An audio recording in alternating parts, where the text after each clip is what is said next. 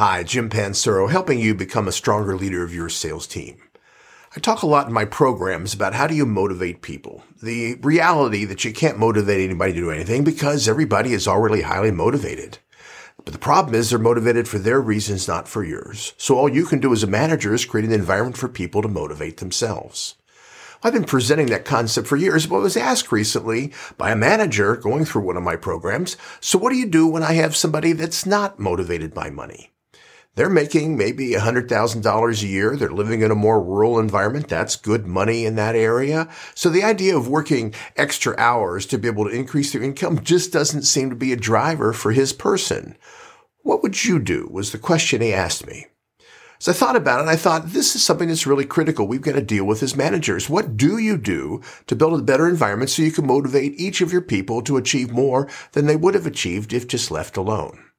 And the reality is we got to sometimes look for something other than money to actually motivate the people to get the best performance out of the people that we need and the revenues we need them generating, especially in their assigned territory.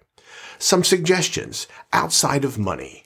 The first is this might be a conversation to have with your person to say, do you want to be a manager one day? This is the way you prove your ability to manage others. Do you want to make a difference in the lives of your customers? Might be a focus that would get somebody's attention. Do you want to make a difference contributing to your community?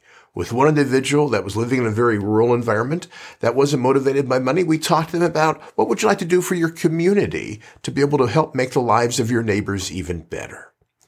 Other options are you might become a major donor in your church. Would you like to endow your kids' education? What do you want to be known for or remembered for when you leave?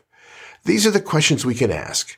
It's very difficult to create an environment to motivate all of your people to maximize all of their behaviors.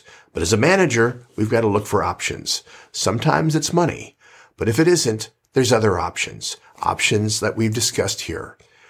If you still have a problem with this, would love to answer any of your questions, maybe offer some advice. Thanks for checking out my podcast. I'm posting two new podcasts each week, all aimed at helping you and your team increase your selling competitive advantage. I hope you check them out.